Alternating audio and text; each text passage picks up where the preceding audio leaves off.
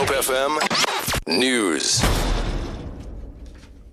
Die leier van die Vryheidsfront Plus, Pieter Mulder, het die president van sy het die president en sy party gevra om op te hou om ander die skuld te gee vir die land se probleme.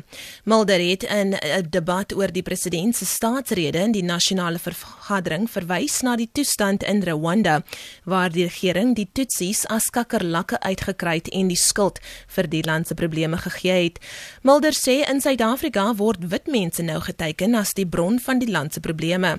Hy het president Jacob Zuma gevra om op te hou om die wit mense te probeer verdryf uit die land en eerder saam met hulle te werk om die land se uitdagings op te los.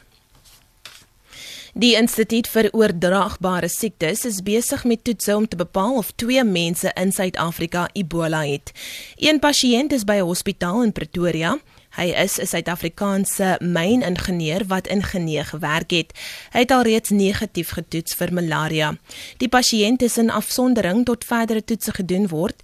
Die tweede pasiënt wat by 'n hospitaal in Johannesburg behandel word, is 'n dokter wat by 'n myn in Sierra Leone gewerk het. Hy het ook negatief getoets vir malaria.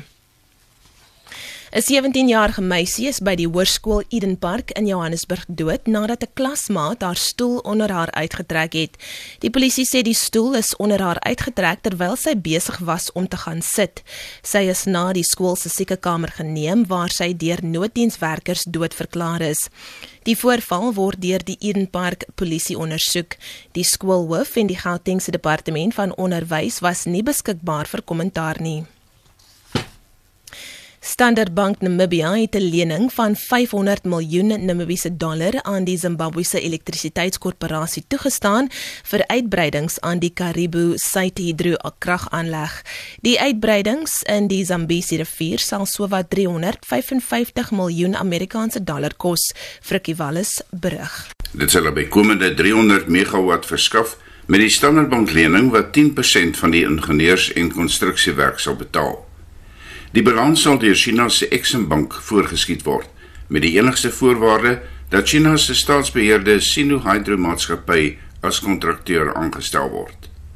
Die Zimbabwese korporasie het in Oktober verlede jaar 'n kontrak vir 15 jaar se kraglewering met Nampower gesluit. Frikkie Wallis, Namibia en goud verhandel teen 1208 dollar fyn ons. Die dollar verhandel teen 11.69 sent en 'n pond is 18.3 werd. 'n euro kos 13.30 sent en die prys van Brent olie is 60 dollar 92 sent per vat. Vir Good Hope FM nuus ek is Leon Williams